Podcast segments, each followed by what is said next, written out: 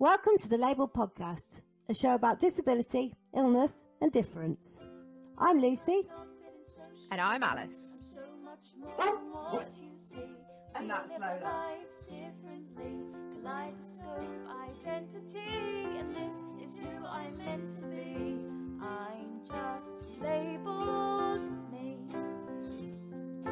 I'm just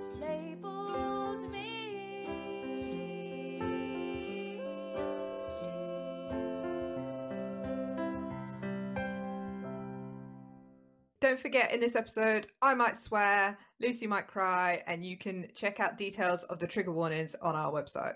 Hello, everybody. Welcome to a brand new episode of the Labeled Podcast. Today is our first episode of our Spotlight series this year. We're doing a series dedicated to disability technology, which is a broad and somewhat ridiculous topic that I, when I look at what we've got lined up for you over the next month, uh, it is something from all 17 corners of, of the world, never mind four. Uh, but I think you'll really enjoy it. Uh, I am here with my wonderful co host, Lucy Wood. Hiya. Hello, everybody. How are you, Alice? I'm good. How are Good. you, Lucy? I'm all right, thank you. Yeah, not too bad. Uh, yeah, I'm all right. Had our, our own disability technology uh sort of fandango recently didn't we where you were having some problems with your mic and uh lucy described how she fixed it to me earlier by saying i just went at it like a bear Pulled it apart and then thought, how do I get this back together again? because also I can be a bit ham-fisted, you know, like so I'm like, oh, I've broken that, and then like, oh, oh I've really broken that. So I was like, please, podcasting gods, it's fine. I've, I've fixed what the problem. Well, it seems to have fixed what the problem was. We'll see what we'll see what it's like next time we record. well Um, hopefully by the end of this technology series we will be experts and we Yeah. can take everything apart and put it all back together like Exactly. kids Exactly.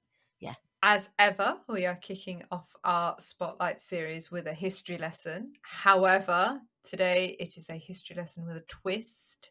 You will uh, soon discover that we are not joined today by the wonderful Daisy, who is off doing something else very exciting. Today, we are joined by another uh, very talented academic and historian. Rachel, if you would like to introduce yourself. Hi, everybody. So my name's Rachel. I tend to go by Rae, and uh, yeah, I'm a I'm a historian currently based at the University of Leeds, who's into everything kind of the body and technology and how the two interact with each other um, in sort of the pre-modern period. So any time before about 1600 is uh, is my kind of thing. I was just going to say, pre modern to me feels like, you know, that could relate to stuff that I've had in my fridge for too long. So thank you for the definition. you don't want to be eating things from 1600. uh, so Rae has joined us today to talk about uh, a couple of different things and uh, yeah, how how disability kind of technology has changed over uh, in those very very early years of the world. Um, I suppose it's not that early in terms of the world, really, is it? But um, I'm rambling. Rae, would you like to to stop the rambling and start saying some sensible things? I don't know about sensible, but I can stop the rambling.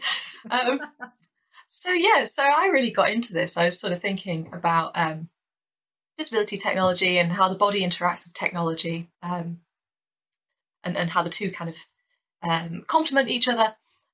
And when I started looking into this and reading about this and asking people about this, I found that almost everybody was like, "Oh yeah, so the First World War happened, and then we had all of these soldiers coming back from the First World War with various different injuries and disabilities and uh, and whatnot, and that's where disability technology, as we know it today, kind of really takes off. Um, and I thought, yeah, that makes a lot of sense. But like, there have been lots of wars before the First World War where you know there've been injuries and, and things, and you know people have been around for a lot longer than the last kind of 100, 150 years. So I started thinking, why do we start with the First World War as our sort of um, beginning history of disability technology? And I decided to start researching what came before Yeah, that. my my immediate thoughts when you sort of talked about that was, what about all those pirates in the 1600s with peg legs and hooks for hands? I'm sure that's very historically accurate. Yeah, yeah. right? That was exactly where I went as well. And I found like one pirate in the historical record to have um, a silver hand, apparently. And I was like, one, one out of all of them. No, uh, Yeah. I'm sure every depiction of a pirate, they've got some limb loss, either hand, foot, leg, I I. eye. I Yeah, yeah. Uh, see, I have a pet parrot, so I'm, I'm partial to a bit of uh, piratical. I've always wondered why pirates have got parrots on their shoulders. Like, it doesn't really make any sense to my in my head. Uh, being in I the don't know. Caribbean, maybe? I don't know. Yeah, yeah, maybe. The parrot just like sort of sits there, like, oh, this is a tree. I'll just sit here. and I, I mean, I feel like Yeah. um, dogs probably wouldn't get on very well on a boat. No, Yeah, possibly Considering not. how how well my dogs get on on a bus, I feel like like buses are very slippery for a dog. They like I have to kind of clamp them between my knees. Dora gets very worried about it. So um, don't really like being between anybody's legs. like, do you know what I mean? I just I just have visions of dogs just like sliding overboard when the Yeah. waves get a bit choppy. So Mm. parrots And- probably better, safer bet. And they can sense. fly off, can't they? When they've had enough, they can just fly off. I've had enough of this. Bye.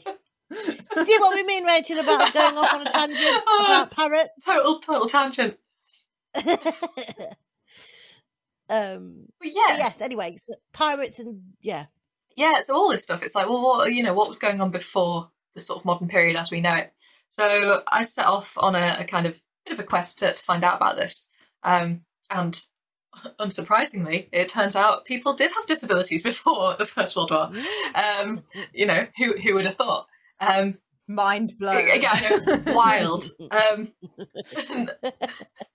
that people have always been creative and inventive, and you know, one of the things that sets humans apart from other animals is the use of tools, and, and this is no different within sort of disability technology. Um, Mhm. so, like, if you go way, way back to like the ancient Egyptian period, you might have seen this circulating around on the internet. Um, the internet seems to love this one, but there've been um, a mummy found with a prosthetic big toe, um, and apparently that is a kind of partial walking aid, but also a little bit cosmetic, because Mm. people will be wearing sandals and things quite a lot. yeah, Um, well, yeah. so we've got stuff all the way back from ancient Egypt, um, but then right through, um, you know, to, to the present day as well. So I'm focusing on roughly about sort of 1400 to 1600 um, in the stuff that I'm going to be talking about today. Wow. Brilliant. This is right. You're right, Alice. This is right up my alley. this is right up my alley. Yeah, I think I watched a program about Tutankhamun um, a few years ago, and they said that he Didn't like he have a club foot? a club foot, and I think he got like hydrocephalus as well, and would would have often have seizures and things like that. I think that they said, and I I, literally listened to a podcast about this like fucking three weeks ago. Sawbones did a whole podcast on Tutankhamun, Yeah. and the uh, the only thing I can remember about it was the jokes that she made at her husband's expense. So none of that's particularly historically. it's not really useful. useful to the story, is it, Alice? No. Um, but yeah, I, I, I found I found it I found it really interesting because I mean I didn't know that Tutankhamun allegedly had a disability at all, and it's like only when we do these history lessons that you find out about all these people that you think, oh, a I've even never heard of that person, or b I have heard of that person, but I had no idea they were disabled in some way. I just find it amazing, really when you discover it. It's like, oh, that's that's really cool. Like they're one of us. It's great. I was thinking when we were sort of getting ready for this episode and thinking about the dates and stuff that you've been talking about, Rachel. Mhm. Um, I I have done a fair amount of uh being dragged around ancient medieval castles as a child because my parents thought it would be, you know, wholesome and good for me to make me go outdoors and see things. Oh. Um, Me and you both. I- My childhood was characterised by medieval castles, and, and look what it did. yeah. um, and um, and I, I went. We went to one in France, built into the side of a cliff. Uh, quite recently, actually, uh, I, as a full-grown adult, I could have said no to this excursion, um, uh, but they're not. They're not particularly accessible places No. generally. So for a you know the idea of it being you know 1497 and you've just lost your foot and you're like right I've got to get upstairs in the castle. I can't imagine it's the easiest thing in the world. Yeah, absolutely. This is, you know, a time before ramps and uh, lifts and yeah, Yeah. it's just it's just not happening. Um, No. and this was one of the ways into the kind of research that I've done. I thought about um, because I'm into sort of thinking about images uh, and how we represent disability visually, and I was thinking, huh, perhaps the most well-known sort of image, quote unquote, of disability in the modern day is the international symbol of access. The um, Yeah. the the sort of um, I'm drawing it with my hand and realizing nobody can see what I'm drawing with my hand. the image of uh, Welcome to podcast. you know, it looks it looks like this. Um, the bald man in the wheelchair. That's why I always yeah, yeah, him. sort of side on like a C shape. Yeah. Um, Yeah. and it's uh, it's everywhere. You see it everywhere. And I thought, oh, it's interesting how the wheelchair has kind of become synonymous with disability, um, Mhm. and all of the problems that, that go along with that. All the stories you see in the media about people with invisible disabilities parking in in the parking spaces that are accessible and, and getting critiqued Yeah. and, and all this kind of uh, stuff. So I kind of started there, and I thought, okay, let's look at um, medieval wheelchairs. And I, you know, at this point was not thinking about castles or slopes or floors, and was like, yeah, cool, let's just go and find those. Cobbles. Um, cobbles. Yeah, kind of thing. cobbles.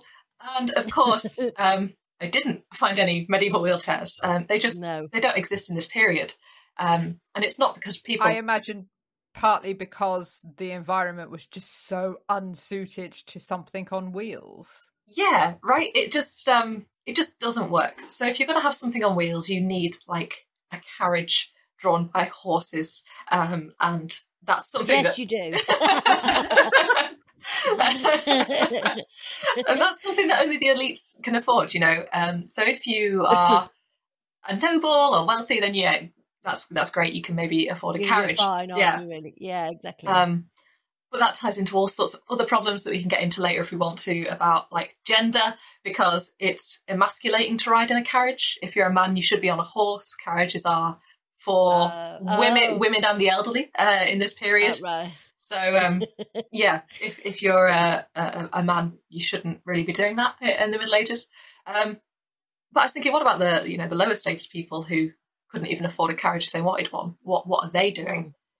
Um, and while there are no sort of wheelchairs as we'd understand them today, sort of like upright chairs with wheels, there are a fair few images of people um, with different uh, kind of disabilities being transported in um, wheelbarrows. Um, Right. Okay. I mean, resourceful. yeah, I have absolutely heard you refer to yourself as a sack of potatoes in the past. Very true. Very true. and this works so much better than a wheelchair, right? Because He- Well, yeah. we've got, or at least you know, in the Middle Ages, because the floors are uneven, they are sticky, they're muddy, um, Mm, cobbled maybe. So um, the possibility of having a chair in which you could wheel yourself is, you know, really, really kind of slim. Um, but at least in a wheelbarrow, you've got somebody to, you know, physically push you up the hill over the cobbles, this kind of stuff, um, mm. which is is something. Um, but it doesn't facilitate a lot of independence um, or like movement within the home or any of these kinds of things. And I suppose it provides a job for somebody, doesn't it? Like, we are going to like pay you to push Uncle Graham round in his in his wheelbarrow. I imagine from what Rachel was saying that uh, probably you're going to be roping in friends and family members. Probably, yeah, yeah, if you if you're in the situation where you're like, I've got this surplus barrow and my legs don't work. um, you know, can you can you take me down the pub, please? Um, Yeah, I mean, I might start asking people to do that for me. like, It's exactly that though. It's not like a it's not a paid position. It's always sort of friends and family, and the images Yeah. um, are really good at depicting this. Um, Mm. So there's a lot of images of elderly women being pushed in wheelbarrows by elderly men who are presumably their husbands, And Yes. these women are normally uh, drinking beer, they're normally yelling. Uh, sometimes they've got a tree branch that they're hitting their husbands with. Um, to be fair, I think we're talking about my old age here, aren't we? to be honest. This, so, is, this is like a look it's into just the future. palm, isn't it, pushing you around? yeah, yeah. so you've got these kind of like, yeah, um, harassed elderly men who are sort of suffering uh, their wives in medieval art. And it's a, it acts as a sort of, you know, double edged warning um, about men and their wives as well, and, and, and gender norms and who should be in charge and, and that kind of thing. We've got another image uh, from the period, um, a little bit before my period, but still still medieval, of um, a person who a lot of scholars think is a child um, with um, kind of club feet. We're not sure what's going on, but it might be leprosy, it could be something else, um, who has quite iconic sort of red curly hair, which is sort of unusual within a medieval manuscript, like they stand out. But the person pushing the wheelbarrow also has the same red curly hair and is an older figure who might be like an older brother or a father figure or that kind of thing. So they've taken the sort of time to identify that sort of family connection there as well. So yeah, you're kind of reliant on your community. That's and that's something Daisy has said in the past. Actually, is that um, in terms of the way disability kind of existed pre-industrial revolution, was it was a a community. You found Yeah. a way of making it work within Um, your community. Yeah, and your skills, you they Mm. still saw you as skillful, but it wasn't. It's only when the industrial revolution kicked in that your skill, your worth became uh, linked, linked to your, to your product, ability. yeah, your yeah. activity and your ability to create 500 shoes in an hour, that kind of thing. Mm. And then, of course, that would have a direct impact on your standing within the community. Yeah, Yeah. yeah. Yeah. Um, and we see a little bit of that in the Middle Ages as well, in terms of um, oh, people who are able bodied are allowed to be admitted into the priesthood, but anybody with a kind of um, physical disability isn't allowed to be uh, entered into the priesthood, or at least those are the rules um, from sort of various uh, writings by medieval priests. That doesn't seem to be the case in practice, but that's the, that's the case on paper.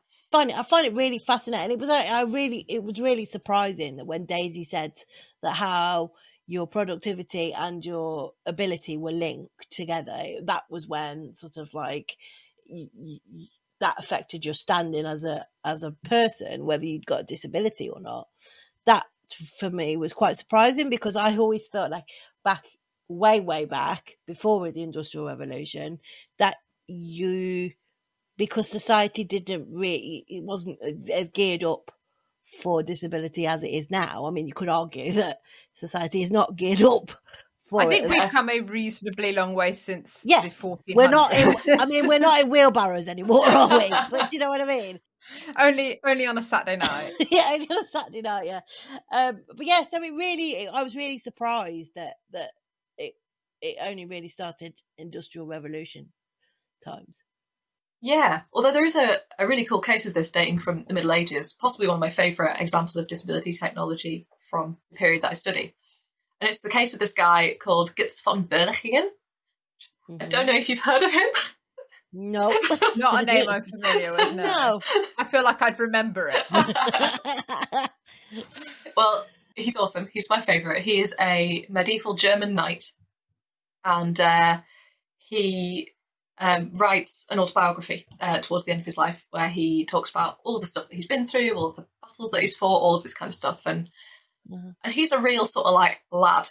Um, he gets himself in all kinds of trouble um, when he's writing this autobiography. There's a story in there. He says he was at like a, a big feast that was thrown by his uncle, who was some kind of noble uh, lord, and uh, he was sat on the high table next to a Polish guy who had the most gorgeous long curly blonde hair. And Götz was unhappy about this guy's hair. He was deeply jealous. Um, and throughout the meal, he flicks flicks the guy's hair, and the Polish guy is like, "Just stop! Like, what are you doing?" And he ruffles his it. hair, and he's like, "Dude, stop!" To the point that they get so angry with one another that they end up dueling with butter knives. Um, of course, of course, of and. Götz' uncle is furious um, that he's ruined his party and, and all this sort of stuff. So, uh, yeah, the, the Ye olde lads, lads, lads. it, it really is, and the the autobiography is all like this. Um, except for one interesting point in the sort of, I don't know, middle of the autobiography where Götz is saying that at this point he's acting as a mercenary and that him and his band of troops have been asked to fight um, at uh, a thing called the Siege of Landshut in 1505. And he goes into the battle. Um, he's got a lot of, you know, renown and prestige. Everyone sort of knows that he's a good knight and a good soldier. And he's riding into the battle, um, riding towards the enemy lines on his, you know, I like to imagine like, you know, white steed, but, you know, on a horse. Um, and uh, he raises his sword arm. So he raises his right arm uh, above his head. And uh, just he's about to bring it down on the enemy, Oh. uh, he Oh. gets shot through the arm by a cannonball. Um, Oh, oh, that's gonna hurt in the morning, isn't it? Oh, a Yeah. little bit, a little bit, and he he Oh, he's, made my legs go funny. he says he looks down. Um, he sees his arm dangling from quote oh, a strip of skin. Um, oh. but he Is it a bit like the uh, the Black Knight in Monty Python, where it's just like it's just a flesh wound? oh my god, it's exactly that. He then says, "I pretended it didn't matter." fine. Just my arm hanging off. It's fine. It's like, I calmly turned my horse around and, and went back to my tents. Um, and I'm like, that's not how I'd react. I don't think. no, no, no. Um, My God. I think I would be minor minor level hysterical at that point. Yeah. yeah, yeah, My arm's same. on the floor. It's just dangling. Um, but um, Whew. yeah, he then reveals that the cannonball had not been shot by the enemies. It had come from behind him. It was shot by his own side. It was friendly Oh, fire. no. So um, all kinds of danger in medieval Oh, battles. that guy come, coming off the Christmas card list. For sure. speak to him again. I'd be like, bye, mate. so did he did he lose his arm then? I assume. Yeah, so he has to have a battlefield amputation. And he doesn't talk about that. We don't know whether he was conscious or not during that, but he doesn't recount that in his autobiography. Um, Because there's no anaesthetic, is there? Like, that's like, if, it's- if your arm's coming off, it's coming off. yeah, you've kind of got like poppy seeds and opioids, and you've got booze, but that's that's Yeah. sort of your lot, really. Oh, I, I would have a gin on an intravenous drip. just a funnel and just Yeah. someone pouring it directly into your just into your liver. somebody directly would be somebody great, talking yeah. to me just to go, it's all right, Luce. It's going to hurt a bit, but I'm here to talk to you just to take your mind oh, off it. God. See, I I have read little bits about uh, battlefield amputations during the American Civil War, and those were horrific. Mm-hmm. And that was what nearly four hundred years later. Like, Yeah. I oh Do no, you can't think, though, if you are in that much agony with your arm that's sort of like dangling by a piece of like a thread, basically, that it's almost a relief to get it off, yeah, like I suppose off? It's it's the level of damage though, isn't it? Because if Mm. it's like if you've had your leg crushed under a horse or something, and then Yeah. some fuckers still got to saw it off, Oh, like that versus like a snip because it's just Yeah, yeah, hanging 'cause off by a bit of hanging off. skin. yeah, and I I'm wish glad he'd written about this. before this. you should have a warning uh, at the beginning of the episode. yeah, I think we might have Put your lunch. No, no eating episode, guys. Um, so yeah, so we don't know exactly the extent of his injury, other than like his arm did eventually come off. And um, what's super interesting about this, though, is that in the autobiography, he then spends like a significant amount of time talking about his value as a knight being attached to the fact that he had an arm, uh, and he used his arm for Mm. fighting.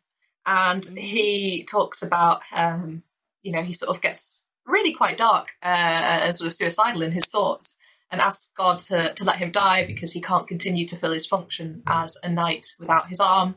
And what is the point of living if he can't work as a knight like he's used to because it's so tied to his masculinity and his status in society and all of these things, Mm.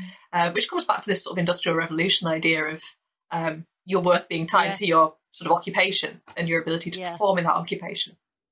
Mm. Um, so he's praying for death um, and, and all these other very sort of you know sad, uh, bleak things. Um, when he gets almost like a kind of divine vision, he says he says that God reminded him of another knight that he'd once met who had a prosthetic arm, um, and he goes, "Cool, okay, I'm going to go and commission one of those, and I'm going to go back to being a knight, and everything's going to be fine."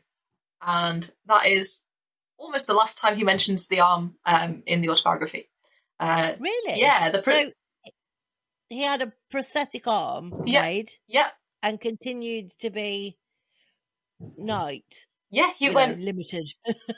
limited. straight back to it. He went back to fighting. He was in battles. He was meeting dignitaries. Um, He was just as effective for like he was about Dueling with butter knives, he's doing it all. yeah, doing everything. um, So he could, I take it he could like move the arm. It wasn't just was it or was it just like a show arm of a like here's an arm but it doesn't really do anything kind of arm. What was it made out of? oh, so these are my favorite things. They are so cool. So whenever I say like, oh yeah, medieval prostheses, people go, um, oh, like wooden legs or hook Yeah, hands yeah, or yeah. these kinds of things, and I go, haha, no. Um, so the things that these knights had commissioned, and I found about just over thirty of them surviving um, to the present day, are fully mechanized. They look really kind of steampunky. Um, cool. Yeah. That's amazing. The, the fingers are all movable. They operate on a kind of like cog system, so you can fix the fingers into different shapes and uh, kind of positions.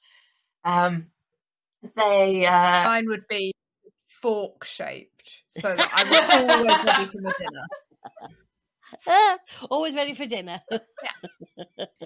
there is one of those that survives from the uh, Victorian period, actually, uh, prosthetic where you can take the hand off and replace it with a fork. Yeah. It's That would great. be my kind of that would be my kind of hand. And I have a gold plated one for Bess. yes. Please leave Lucy alone. She's got a fork handle. She's eating. Leave her alone. Um, no, that oh, that is so because you think of medieval times, don't you? You think very early, like basic, that'll do kind of jobs. Um, but no, to have like mechanical fingers that move and stuff, yeah, it's so cool. really quite surprising. Yeah, and um, I mean, these were only for the elites. They would have cost um, oh, tens of thousands in today's money. Um, Yeah. So they're not something that you can just sort of buy as a regular medieval person working on a farm or whatever. But um, No. But yeah, they they require like the work like collaboratively. Oh, say that again. collaboratively of blacksmiths, uh, locksmiths, um, sort of uh, in some cases, you're going to have maybe like kind of jewelers or people who work with kind of like those fine um, kind of metalwork and design skills if you want a really fancy one. So they're this sort of uh, Legit thought you were going to say wizards. Just feels like that's what that, that list was missing. I would definitely have rhinestones in mine. You know, you know, um, I'm a big fan of Dolly Parton, who is also a big fan of rhinestones, and I would definitely have like some sort of bejeweled hands that just pops like, "Hello, everybody," and wave with my waving hand. Hello, which she's not got a fork hand. my waving hand, hand for every occasion. I made myself laugh. but you're completely right about wizards. I love that you've said wizards because the technology that they use to build these arms sort of originates in um, medieval automata. So, kind of like medieval robots. Um, Mm. and these uh, were developed in uh, in the East, uh, in the kind of um, Islamic states uh, in the sort of early Middle Ages. And we've got these really cool records of people going to visit uh, various um, sort of Byzantine and Islamic kingdoms and going, "Oh my goodness! I went to this king's court. He had these tigers that were metal, but they were roaring and they were moving. And what the fuck? This is terrifying. They have magicians, they have demons. That's the only way we can explain this. Yeah. Um, yeah, yeah.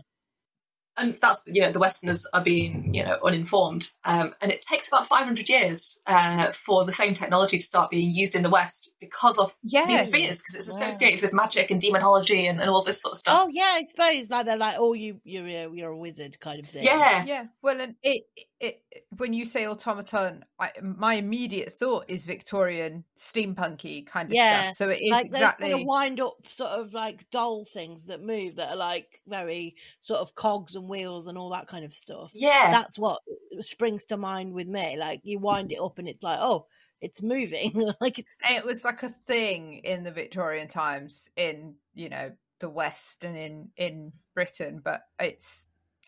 I mean, I've heard several things on the uh, "You're Dead to Me" podcast where they've talked about things that like the English are in like 1750. This is so cool, and the Chinese were like in 1705. this is so cool. So Yeah, like like or 705, I should say. They got there way before we did. yeah, like where have you been? We've been Yeah. doing this for years, kind of So- thing. Yeah. Yeah, and it's exactly the same kind of thing. Um, and the automata in, in the sort of medieval East are, are fascinating. Some of them are like um, clocks, like water clocks. They're using um, water and water pressure and the movement of water to make you know animals and, and clocks move and then that kind of thing. Um, but then we've got these ones that we're only seeing through a Western lens, so we've got no idea how they worked. Only that like Mm. they were definitely mechanical um, and therefore kind of terrifying. Um, And I guess all we've got is sort of contemporary reports. There's no existing ones for us to be able to go, oh, this is what how it worked. Not for the not for the tigers on this throne. Um, but there is a guy called Al Jazari who wrote a book called, and I love this. It's called "The Book of Ingenious Mechanical Devices." Um, Amazing. Amazing. and uh, yeah, he's he's written. Of course, he made all of them. They're his ingenious mechanical devices. Yeah, yeah. No Uh, help whatsoever. and he's uh, yeah, he was writing um, in the early Middle Ages uh, about that. So so yeah.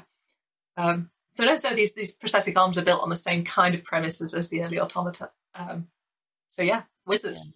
That's fascinating. Yeah, because I mean, you think of prosthetics being like developed and sort of really coming into their own, sort of like around World War One, when you know soldiers come back from war and they've got sort of, you know, things that they need, like a hand maybe, or you know, damage to some sort of limb, and that's where you traditionally think, oh well, that's where obviously they start to really invest in prosthesis because there were so many people coming home that were injured that they couldn't just let leave them. Yeah, Um, but yeah, it's really interesting to, to know that it was back in sort of medieval times. Well, and if you think, you know, the part of the reason things were so bad for soldiers after the First World War was because of the conditions of the First World War Yeah, and the absolutely. the weapons that were being used and stuff. But actually, if you can sort of transpose that directly to you know the medieval times, the conditions that battles were being fought in and wars were being fought in were would have been just as bad. And Mm. although it would have been more, I mean, kind of more hand to closer combat because swords and but you know arrows can do damage. We just heard a lovely story about a cannonball. Mm. It's Exactly, The, it's the same premise, isn't it? That there would Yeah. have been hundreds of knights. I guess the the biggest thing is whether you would survive the amputation or the limb loss in the first like long enough yeah, to then yeah. need a prosthetic Yeah. um but yeah it's it's it's fascinating so would it would it really be um kind of knights and you know the nobility who who had prosthetics was, was there any evidence to kind of suggest that people in lower classes did have anything like that yeah. So, like you say, sort of knights and nobility were the people who fell at the intersection of like people who are likely to lose a limb in Mhm. later life through being on the battlefields, plus having the money to afford a prosthesis, plus having the healthcare to survive the amputation. So they had that sort of trifecta of you know uh, things going Yeah. on. For people who were lower status, um, I don't see prosthetic hands that are fully mechanized and, and that kind of thing being used. But you do get um, a kind of interesting assortment of peg legs. So this was something that baffled me for a little while. Um, I found no mechanized prosthetic legs uh, to begin with, and I was like, yeah, but if we can make hands, why aren't we making legs? Like, surely, you know, Surely legs are slightly easier, aren't they? Because you've got le- you're not going to have to like mechanically move toes or like it's not like moving fingers, is it? It's like where you know fingers need to move independently, but with your leg you can just move like you need the You'd knee. Want a, a slightly bendy knee like a Barbie doll, but Yeah, you but wouldn't, you wouldn't- need a, a such a range of movement, would you? In You'd have thought toes, that unless they'd you're gone for something simple. Yeah. yeah, yeah. So I was thinking, what's going on here? Um, and I found one kind of elite mechanized leg that's really cool because um, if you look at the dimensions of the leg and, and the way it moves, um, so it's all sort of metal, uh, it's kind of like hollowed out metal. Um, the the dimensions are wrong, and the angle of the ankle is wrong, and it's all fixed in place. Like it just you wouldn't have been able to walk on it. And I was like, well, Mm. the the, the sort of shin is too short, and it, it doesn't make sense biologically. And I was like, is this some rubbish craftsman who just has no idea how legs work. Or doesn't know how to measure. oh yeah, um, yeah. I was like, what? Never seen a leg before. It's like, what's going on? Um, but the minute you put that leg on uh, on horseback and in a riding position, it is the most sort Oh. of like um, weight appropriate uh, Yeah. positioning. Yeah. it's like a riding leg. So it's a riding leg. So you've got your fork hand, your rhinestone hand, and now you've got your riding leg. That's incredible. So, like, I would imagine that they would get on a horse and then say, like, either have their leg on already or say, "Can somebody put my riding leg on, please?" And it would it would facilitate you being able to do it independently and safely. That's so cool. Yeah, probably give you a bit of better balance as well if you're Yeah. Yeah. riding the horse. But then, if if you get off the horse, getting to the horse and getting off the horse, slightly problematic. Yeah. because you can't move. Knights had like pages and stuff. That's basically what their job was, wasn't it? Just like- catching your knight as they fall off their horse drunkenly. Yeah. holding a sheet out, and just saying jump. yeah. And also, it's a great distraction if you're going into battle and somebody slashes at your leg, thinking it's a leg in armor because it Yeah. looks like armor. yes, I suppose Um, because 'Cause yeah, it's metal. It's it looks like armor. Yeah. Um, And then they're just like, what the shit? yeah, yeah. It's like a full on Scooby Doo moment of attacking the uh, the empty suit of armor. yeah, Yeah. yeah, yeah, yeah. So it's great. That's that is really quite incredible, isn't it? Really, that that it's uh, ingenious. Yeah, yeah. So Super when clever. you realise that it's on the for the horse, that you think actually no, it's completely perfect. Like, Yeah, it makes total sense in that situation. But as a walking leg, Yeah. completely unfunctional. Yeah. I wonder what my legs would be used. You, like what situation my legs would be useful in. If like my because my legs are completely useless for walking, but there must there must be a actual physical good use for them. I'm gonna have to do some research. This is know. it. This is going to spend the next 12 months trying her legs in different situations. Yeah, Going to have to set them up their own like TikTok. I just have to travel the world trying different things. that's where you get the disability fetish come in. I don't think I'm ready for that yet. So yeah, but for lower status people, um, they were using these really weird sort of like um, peg legs, but then it had like a trough extending out the back of the peg leg, so like almost like an L-shaped kind of device, um, with their leg in the in the trough. And again, Right. this was another one where I was like, hang on, if you can make peg legs, why have we got legs in troughs sort of hanging out behind the peg leg? Like what catch stuff. Like yeah, like what is this? Um, but um, in the medieval period, there were very, very, very few successful amputations of legs above the ankle, because then you start to get into the major arteries. So you Yeah, I was just couldn't, Yeah. yeah, you couldn't do an amputation sort of directly above or below the knee uh, without the sort of blood loss and the infection and, and people dying. So what people would do is if they had problems uh, with like either an amputated foot, because you could amputate a foot relatively fine, Mm. um, or you had um, problems with your legs in some capacity or other, um, rather than amputating them, you would just bind them up in this kind of trough. Uh, and you'd have a bent, Oh. bent knee, um, and then you Yes, would, I understand. yeah, Yeah, um, So it's just I'll just tuck this back here and use my peg leg. yeah, put this. yeah. I'll put this on the shelf and then just use this leg. Surely that would wouldn't that make it really difficult to move the peg leg though? If your leg is back on the shelf and it's holding the the your knee is on, so I take it that the knee would be on the peg leg, but the rest of the leg would be behind you. Is that Yeah, right? yeah, exactly that. Yeah, Sounds uncomfortable. Would that not make it really difficult to move the leg, the peg leg? yeah, I'd imagine so. Normally, in the pictures that I've seen of people using these, they also have a crutch. Yeah. Oh, yes, so that, yeah. so they Maybe can also give that extra weight. support. Yeah, Yeah, yeah, yeah. Seems still seems very like a I um, think I'd stick with a laborious thing. wheelbarrow. yeah. Can, it, can is there not a wheelbarrow available? I was going to say you could put rhinestones on it. It'd be fine. Yeah, You could put slogans down the side. no, yeah, I would find that quite. I would imagine using something like the trough system would be quite exhausting because of having to push through your arms on the crutch to then move your leg. And I would imagine that that prosthetic leg wouldn't move very far with the if you push up through your arms. yeah, The effort wouldn't move it very. So you'd be walking very very slowly. it's I, the ingenuity's like fascinating though that we've gone well if we can't amputate the leg how can we keep this person on the move somehow Mm. You know it's like rather than just going oh we'll just stick them in a chair in the corner and they can go outside when it you know in the wheelbarrow when it's it's time to go to church Yeah. like or like she's either going to stay in bed for the rest of their life. They, yeah They're still trying to integrate them and, and include It's- them in society, aren't they? I, I think that's really interesting that Mm. yeah Mm, I suppose if nothing else as well, like we were talking about the floor earlier, the floor's going to be filthy. It's not, you know, clean concrete. No. Um, so if nothing else, it keeps a, a, a fresh foot amputation or a wound, or if you've got kind of bed sores or that kind of thing, it keeps it out of Mm. out of the range Out of of the the floor and out of the dirt. Yeah. It made me think of what Jenny Berry said when she came on the show, which was like the best thing since uh, her accident is that her shoes are always brand new yes. because they never get any use. Never get scuffed. Yeah. no, never get scuffed.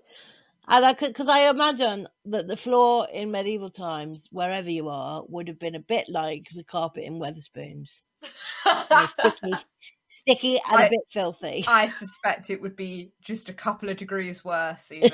yeah, With an exactly. aggressive With- 60s pattern. yes. maybe, possibly the sixties pattern. Yeah, Yeah. yeah, I mean, just this is a time before plumbing. So, yeah. but- yeah. Grim, Yeah. grim. And all those poor women who had to wear floor length skirts as well. Oh, yeah. It's upsetting, isn't it? I'm quite glad my feet are off the floor. Yeah, it does make you very appreciative that the, my feet are away from the floor. yes. Oh, Yeah. So speaking of floors, um, Oh, there is a palace in Spain, um, which was the palace where uh, Philip II of Spain lived. Um, and I, I went to go and uh, look at the, the, the palace and, and think about what it was like in terms of its flooring, uh, because Philip II is the first example we have in history of a, a wheelchair that we would recognise as a wheelchair today. It is um, wow. it's a chair on wheels, so it's like a, a four-legged kind of um, like almost like an armchair type thing. Um, and Right. on the bottom of each leg of the chair, it's got a tiny little wheel. Okay, so there's not a big wheel for pushing. T- T is pushed because I he mean, he's, I was going to say, a he's king. yeah. If, if I was king, I'd be sitting in an armchair making people wheel. Hang on.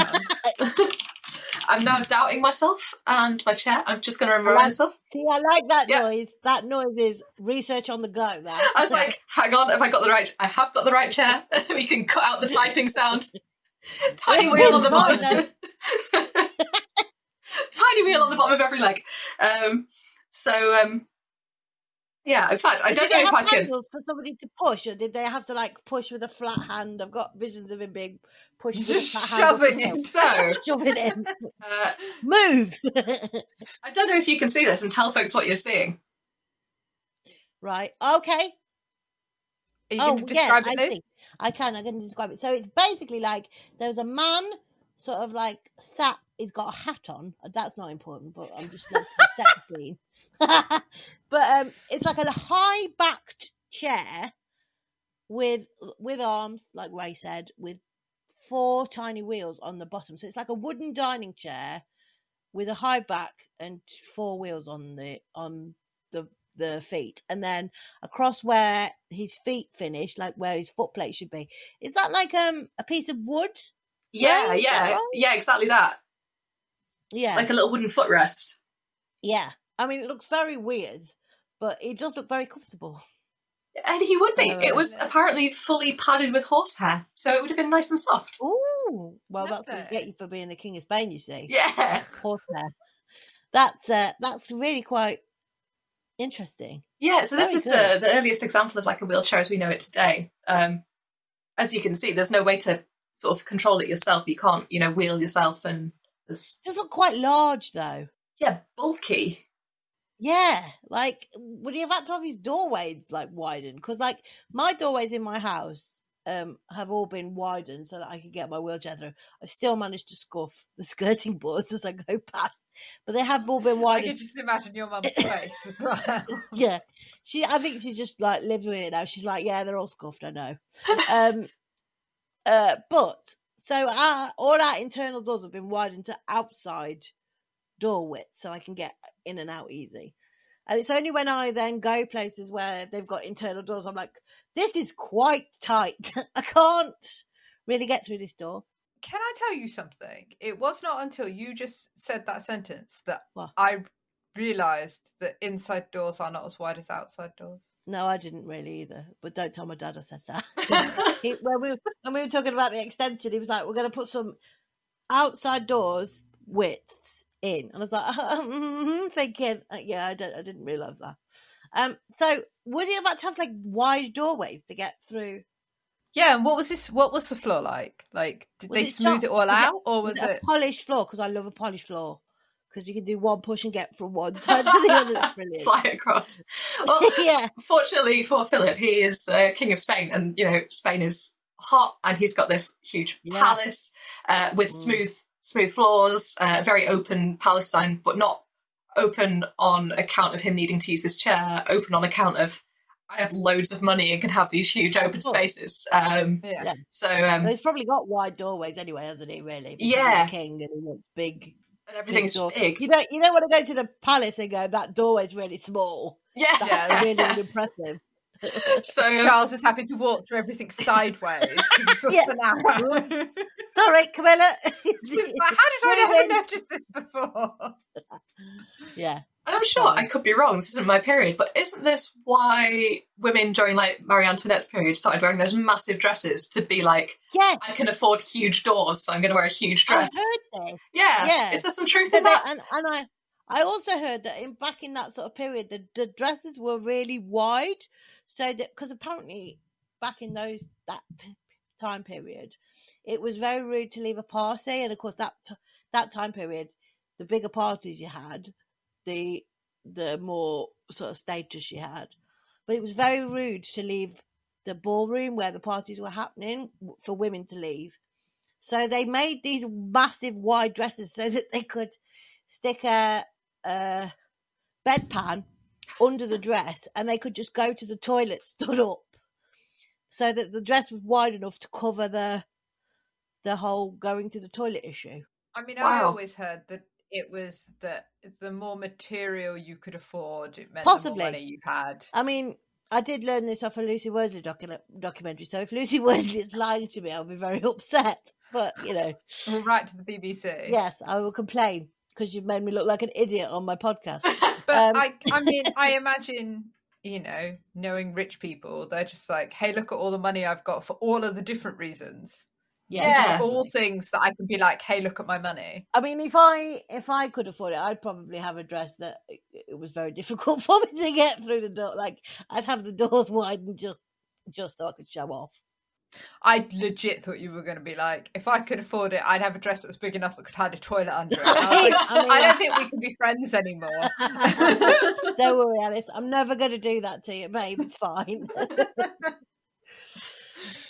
oh, no, it's uh, yeah. So he didn't have to have his door widened or his or his floors polished. because he, he was already king. Yeah, so it's as far as I assume, like there's no records accounting for that kind of stuff. He seems to be getting on just fine. Um, interestingly, though, the, the chair is called uh, his gout chair.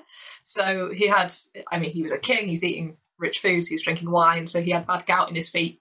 Um, yeah. and um, Henry VIII had bad gout in his feet and was carried around in a, on a sedan chair uh, towards the end of his life, I think. And Yeah. I believe had to be winched up the stairs. I mean, it's like putting me in the bath, really. to be fair, um, but yes, he did. I think he was just carried around everywhere because he'd just given up. Like wow. his leg, would just couldn't. He couldn't stand on it because he was like weeping and yuck. So they put him on a sedan chair, just carried him everywhere. He was also hugely overweight. As Very well, overweight, which, yeah. Mm. um, Doesn't help matters. No, and probably didn't make the idea of a sedan chair very fun for all of the people who had to carry the sedan No. chair. I don't know whether you'd want the front or the back or what. I don't know. You'd just be like, somebody give this bastard a salad, please. Stop eating pheasant. yeah. and because like the early like when when i think of early wheelchairs the thing that i always think about is um the secret garden the kid in the secret garden would say that. he's like he's he- but he's like sat in a wicker chair Yeah. That is like no suspension. It does look like it would blow over, doesn't it? The Yeah, only like- thing holding it down is him. Don't leave Colin outside; he might blow over. Like, keep him out of the wind. Um, yeah, that's the real secret in the garden. yeah, exactly. Just leave him. Don't leave him outside. Um. So yeah, it it was that design, like the wicker chair design, like a, a Western thing, was because we we hadn't yet realized that you could stick wheels on a dining chair, or or Well, was it? I, I would have, I would have thought that a wicker chair would be something you'd want in somewhere like Spain and the Mediterranean, Yeah. where it's hotter, a rather bit more than breathable. here, where if wicker gets wet, it just kind of dissolves like Mm. Weetabix. Oh, you don't want a Weetabix Yeah. chair. No, it's not what you want from your That's wheelchair. what, and again, he can't be left out in the garden in case it rains. There's um things that look like wicker chairs in uh, sort of ancient China, um, and they um they look more like like what we might consider a modern wheelchair. They look like they've got large wheels on the side. They're kind of like more of a wicker chair structure. Um, and the images I've seen, they're being pulled by some sort of animal. Like in the picture, it's kind of hard to tell. It's in the background. It's some kind of like dark beast. Like it could be a bull or maybe like a weird horse, but but some kind of creature is, is pulling it. Um, back back to magic, I think. Back to- yeah, in yeah. like a unicorn or something. so I guess I mean we've we've been trying to make disabled people, you know, mobile and and include them in society still. I mean, for as long as we've had disabled people, it's not sort of it, it's even after doing this podcast for two and a half years, it's not what I expect. You know, not what I expected. I expected the like the Victorian attitude of you know you put them in bed and you shut the door because they're Yeah. sickly. Mm. Not that you know. It sounds like we've we have been working quite hard to, yeah, to give people some kind of sort of independence still. Mm. Yeah, and one of the things I love about this with the Middle Ages, again, when I, I used to teach a, a class on disability in the Middle Ages, and one of the first things I'd always ask my students before we got stuck into anything was, you know, what do you think it was like? Like coming from a place of never having thought about this, like what do you think it was like? And they were like, oh, maybe they just cast people with disabilities out into the wilds, or they killed people at birth, or all these horrendous things. Um, and then spending the next sort of 11 weeks challenging those assumptions and thinking about, you know, people have got loved ones, people care for each other, you know, people have uh, value in society in so many diverse ways. It's not just tied to whether or not you can, you know, use your arm if you're a knight or whatever. There's, there's all these different Yeah, Um, yeah. kinds of things. And we see this um, in a much more human way in miracle collections. So within the medieval sort of Western Christian uh, kind of culture, people believed in saints performing miracles. Um, this was real um, as far as medieval people are concerned. Um, this is something that you know you could really petition a, paint, a saint for, and they would uh, they would help you. And so people would go on pilgrimages, um, you know, for very long distances, sometimes slightly shorter distances, to um, to seek the help that, that that they needed.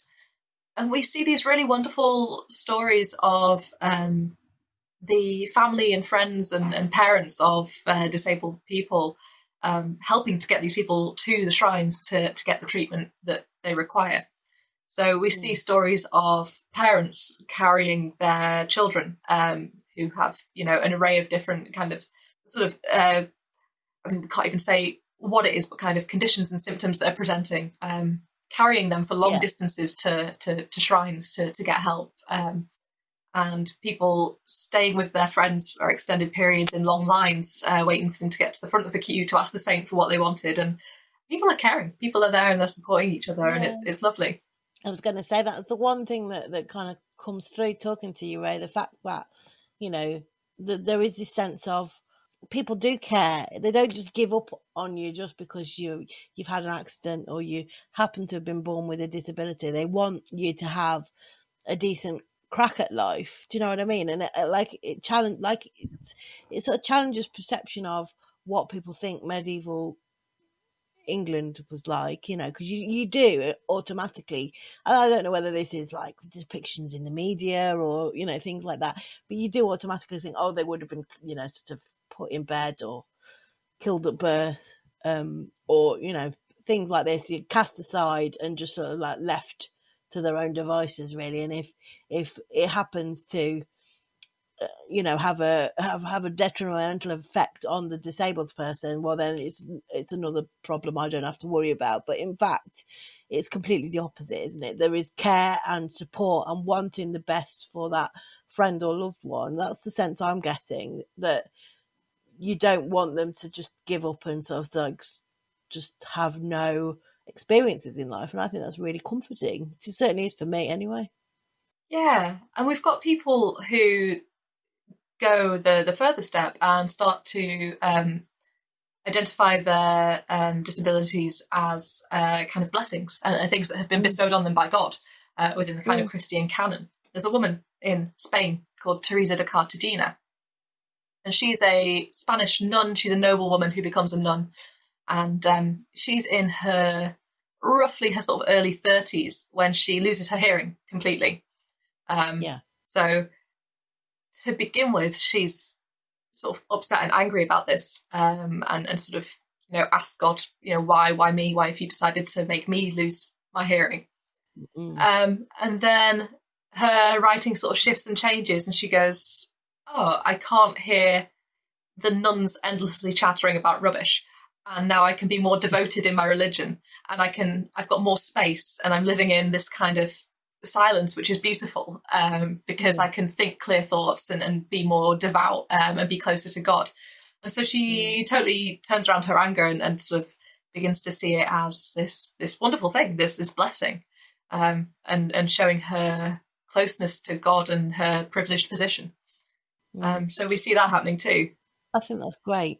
Yeah, that's uh, it's so interesting, isn't it? Because it's kind of that, you know, it is people are always kind of disabilities presented as this kind of this lack and this bad thing but actually a lot of disabled people see it as a huge part of who they are and it's made them who they are and you know they find the joy and you know there is are things about being disabled that make them special and make them you know makes you memorable doesn't it? You know the fact that i'm in a wheelchair and i've got bright red hair and i don't shut up um the fact that I'm in a wheelchair just compounds the fact that oh you're going to remember me because do you remember that really gobby redhead in the wheelchair? You know oh that's Lucy.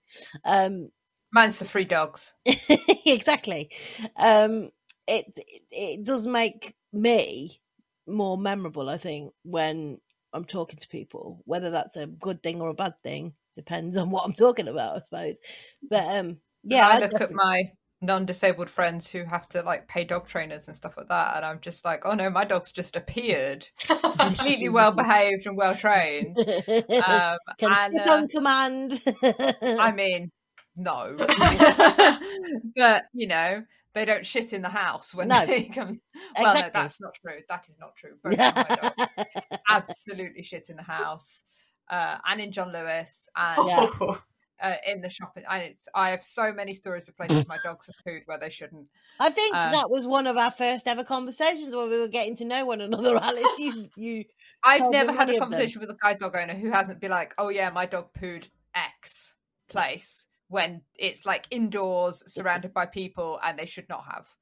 Um, but you know, wouldn't get wouldn't get it if I uh, if I didn't have a disability. No, so. you see, and it gives you uh, memorable stories to tell at dinner parties because something always happens to disabled people that you, you wouldn't ever be able to write in your wildest dreams. I went to a uh, an award ceremony when I was a student, and the place where the award ceremony was, I couldn't get in because there was no lift because it was an old building.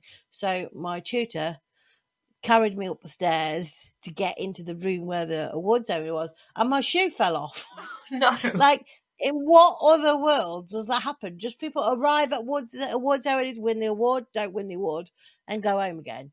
I have to make an entrance. Do you know what I mean? It's that kind of I've got a story to tell you. You won't believe this. That always makes you entertaining at dinner parties. But it's um, I just it's really interesting. I think to me that that that's what um, you know that that that even hearing that story of of that Yeah. nun is that there is that kind of immediate knee jerk reaction of oh this is terrible to actually you know like she found peace in it Exactly. Um, it's only scary and terrifying because it's new.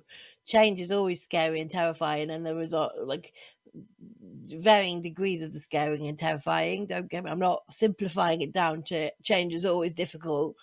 Um, but once I think once you kind of sit with it for a bit and go, actually, it's not as bad. You know, I'm not saying that disability is not as bad as everybody makes out, but it certainly is not half as bad. Let's say as people make out. well and and going you know back to the sort of technology thing it makes me think about how much people are kind of there's a lot of people kind of mainstream non-disabled community who are panicking about ai yeah. Um and yet it's revolutionizing things for disabled people across the disabled community Yeah. you know loads of different kinds of disabilities and people with different disabilities are really benefiting from ai and other people and like there are chunks of the world who are like oh my god the you know they're going to take over robots are taking over. Yeah. yeah, yeah. and and we're like, oh. Can everybody calm down? because now I can actually do stuff. Mm. yeah, it's weird, isn't it? I think I think I don't know whether I don't know whether what your thoughts are, are on this are Rae, but I think his like disabled people I think are more open to like I've got no other option. Let's try it and see if it works. Let's try this technology and see if it works. To then maybe a non-disabled person would be a bit more reticent and like, oh no, the robots are taking over. Whereas disabled people go, "Uh, I'll give that a go. What's the worst that could happen? Kind of thing. I don't know. yeah like i already can't walk how like how is trying a wheelbarrow going to make it work Exactly. Yeah, yeah, yeah. Like I can't get to the shops. I need to get to the shops. I can't walk. The only thing I've got available is a wheelbarrow. Let's try it.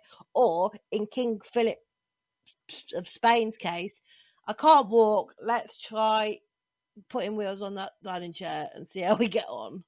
That kind of thing. I think disabled people are very open to trying things differently and trying new technologies. Not that sticking wheels on a dining room chair is a technological advance. It's like a I oh, that's mean, a happy it- accident. it would have been back then you know it would have been pretty big deal you know Yeah, I suppose. Yeah, i it think wasn't being done previously. No. I think you know that's the thing that you have to remember about like you know for us like even things like you know a wheelchair is quite normalized even in wider society that that's a wheelchair and that's how that works but you know think about power chairs and things like that those are a huge technological advance in a lot of ways but also very normalized for us now Yeah. um, Yeah, one of the things um, that I, I try to do in my work is sort of challenge what counts as a disability technology um, by the standards of the, the period that I study.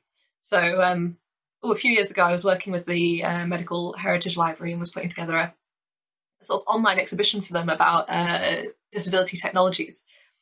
And I decided not to opt for things like um, prostheses or wheelchairs because I think that's what people's minds jump to immediately when they think of Yeah. disability technology, and to look at um, other things that were equally important to a range of people in the past. So I was looking at, for example, um, glasses, as in spectacles, seeing glasses, um, Mhm. and how something that we don't really consider to be a disability technology today, um, but by medieval standards, um, glasses were, were invented in the 1280s. And this was revolutionary because if you were, like, say, a seamstress and you start to lose your Yeah. eyesight, you, your career is gone. That's it. You're not making money. Yeah. Um, Yeah. So being able to have glasses and just be able to keep working is, is huge um, and is a really valuable disability technology in that period. Um, Mm. the other one that I was looking at as well is dentures. Like today, we associate dentures with sort of getting elderly um, and just something that is kind of cosmetic. But in Yeah. the Middle Ages, like there aren't blenders, you know, they're not making smoothies. There's no, there's no No, fuel. um, Like, and if you've got to get through your steak or your pheasant or whatever, that it's it's crucial. It's it's fundamental to have those kinds of technologies, those devices. So I yeah, think- and I could imagine as well middle age cooking, mid middle age middle age cooking, uh, medieval cooking would be it's not like a kind of this has been roasting for four hours. It's kind of this is cooked. It might still be a bit tough. Like, uh, but if you haven't got teeth and you can't eat, then Yeah. And it's, it's You I, know. I suppose there's, there's ales and there's soups and there's things like that, but like, even so, it's, you know, it, yeah, it's, it's a problem if you can't chew. It's a decent meal, don't they? Yeah. Yeah, yeah, um, yeah. so yeah, I think thinking about how we understand it by the standards of today's society and then how we think about technology by the standards of the 1400s um, and what actually Yeah. counts as, you know, an assistive technology in that, in that period. Stuff that we take that we take for granted now, you know that, and it's weird to think, isn't it, that like in this day and age, you've got smart speakers and things, and we we class that as an assistive technology, and then you look back to like medieval times, and it's like dentures and glasses and this, that, and the other, and you think it's so. We think in our day and age, we think that is so simple, but actually, back in the eh, that would have blown my mind. Well, and I I think the other thing as well is like what Rachel was saying is like if you took away those dentures and those spectacles and stuff now, like people be fucked. Yeah. like, like the thing I always say is, you know, I am regis- I am legally blind, but without his contact lenses in, my husband's eyes are worse than mine. Like, I Really? can yeah, I can see better than him when he's not got his contact lenses in. And like like that. So if if glasses were not a thing, he'd Yeah. be he'd be the one with the three dogs. I'd be the one like having You'd be the one doing everything. Yeah. We'd have about two thirds of an eye between us. That's quite funny. That's really Uh, quite funny. yeah so it's i think it's but i think the thing that has really resonated with me from this episode and that i get i always get from the history lessons all the history lessons we do is just that like no matter how far back in history you go Mm. disabled people were always just like no i'm still getting out there like just Yeah. just fucking No, watch I'm still me. doing this. Yeah, Yeah. don't don't leave me in bed because I'm not. I don't want to stay here. Like you can leave me in bed for a bit, and then I'm getting up and I'm just getting on with life. yeah it's not us that put ourselves in bed you know it's No. it's Mm. it's society Yeah. and it's really cool to hear hear these stories of people who went out there for themselves and people who had the family and stuff out there who went let's uh, let's not let this be the end of this person's story No, because it's it's not the end of their story it's society and the rest of the world who says it's the end of the story but actually it's not let's find a way of making sure that it's not i think it's it's really cool that's kind of giving me a fire in my belly. That does. Yeah, it's like a rallying cry. Um, gonna go off and do something really important and productive this afternoon Uh, mm. No, probably not. no i didn't think so I, sit I. I was gonna say you're gonna have a cider in the back garden No, aren't I'm not having a cider. No, I'm not. I'm going to have a sit down and watch the chase oh, because I'm middle aged. Oh, there's always time for a battle with a butter knife if you've got nothing else on. you see, going to make dinner time interesting. next time your sister's round Oh, yeah. Gonna get you.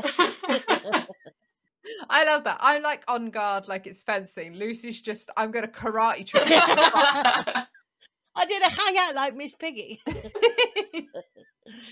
Brilliant. Rae, thank you so much for coming on. It's This has been been really so good. oh, thank It's you for fine, inviting me. It's been a lot of fun. Oh, Yes. brilliant. I'm, Oh, glad, I'm so glad to glad. hear it. Would you like to tell people where they can find you on the internet and where they might want to find your work if uh, they want to follow up on anything? Yeah, absolutely. So you can find me on Twitter at r underscore Gillibrand. My surname is complicated, so I can maybe put that in the notes for the uh, for the episode. We can do that. um, and my website is my name, rachelgillibrand uh, dot com. So again, complicated surname. I'll I'll pass it on. okay. It's fine. It's I I tell people it's a strong part of the reason I got married was to get a nice easy surname. So um this was the first episode of our disability technology series. Uh, we will be doing some more throughout the rest of the month. We will be doing lots of really cool things over on our uh, for our newsletter subscribers and over on the fancy private bit of our website that you can't access unless you're a newsletter subscriber. So go off, subscribe to our newsletter. Um, and we'll be putting some stuff up on the socials. So make sure you're following us. Tell everybody how great we are and how much you enjoyed this episode. Uh, Lucy, anything else to add? Um, no, don't think so. I think I think you've done it all. Thought you might have like a nice quippy, you know, or I don't know, go out there and kick ass or something, but it's fine. Basically, Well- what I, I do, do what Alice says. Basically, that's how I live my life. Just do what Alice says. uh, yeah. So uh, the other thing I'm going to say, do as I say, is come back next time, Yeah. and we will see you then. Yeah, do Bye-bye. that. Bye.